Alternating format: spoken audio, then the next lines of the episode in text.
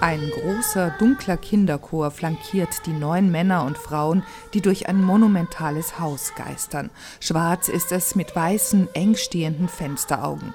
Über den Entwurf von Muriel Gerstner sagt Dramaturgin Rita Thiele: Eigentlich sieht es aus wie ein Puppenhaus irgendwie, ne? So, wenn Kinder zeichnen, das Haus vom Nikolaus sozusagen.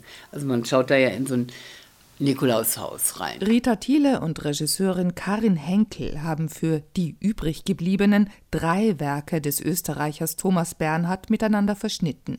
Die Essenz? Man guckt da in Abgründe. Zu erleben sind die 2 Schwestern aus dem 1986 entstandenen Stück Ritter Dene Voss sowie der von ihnen gefütterte Bruder Ludwig, ein Philosoph. Ludwig, der die Brandteigkrapfen liebt. Wie sonst nicht. Dann Franz-Josef Murau aus Bernhards letztem Roman Die Auslöschung. Er ist zurückgekehrt aufs Familiengut. Hier wurden früher Feste ausgerichtet. Feste für Nazi-Eliten. Nun sind die auch dafür verabscheuten Eltern verunglückt und liegen aufgebahrt im Schwarzen Haus.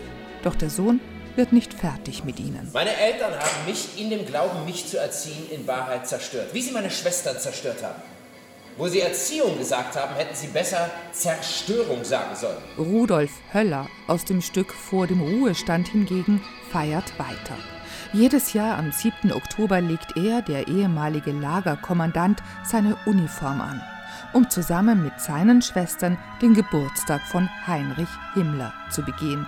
André Jung spielt den Höller. Nein, das habe ich noch nie. Eine Nazi-Uniform hatte ich noch nie auf der Bühne. Das ist auch ein sehr merkwürdiges Gefühl. Aber wir spielen ja auch Tote und wir spielen Mörder. Insofern, es dient dem Zwecke. Ich habe mir geschworen, ich werde ihn immer feiern, auf meine Weise.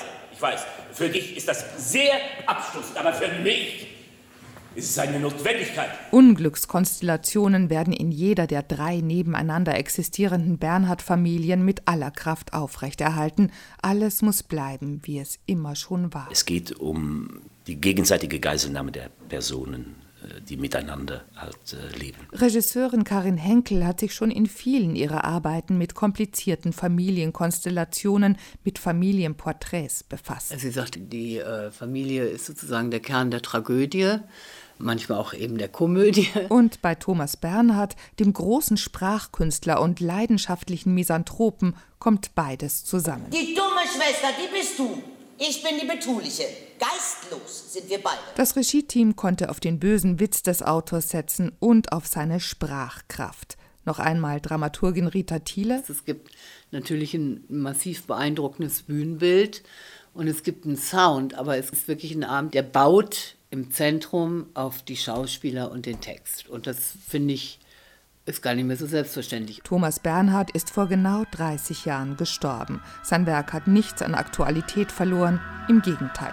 Ach, Rudolf, ob wir es noch erleben, dass wir wieder ganz offen bekennen können, was wir sind, dass das Recht wieder zurückkehrt in die Welt?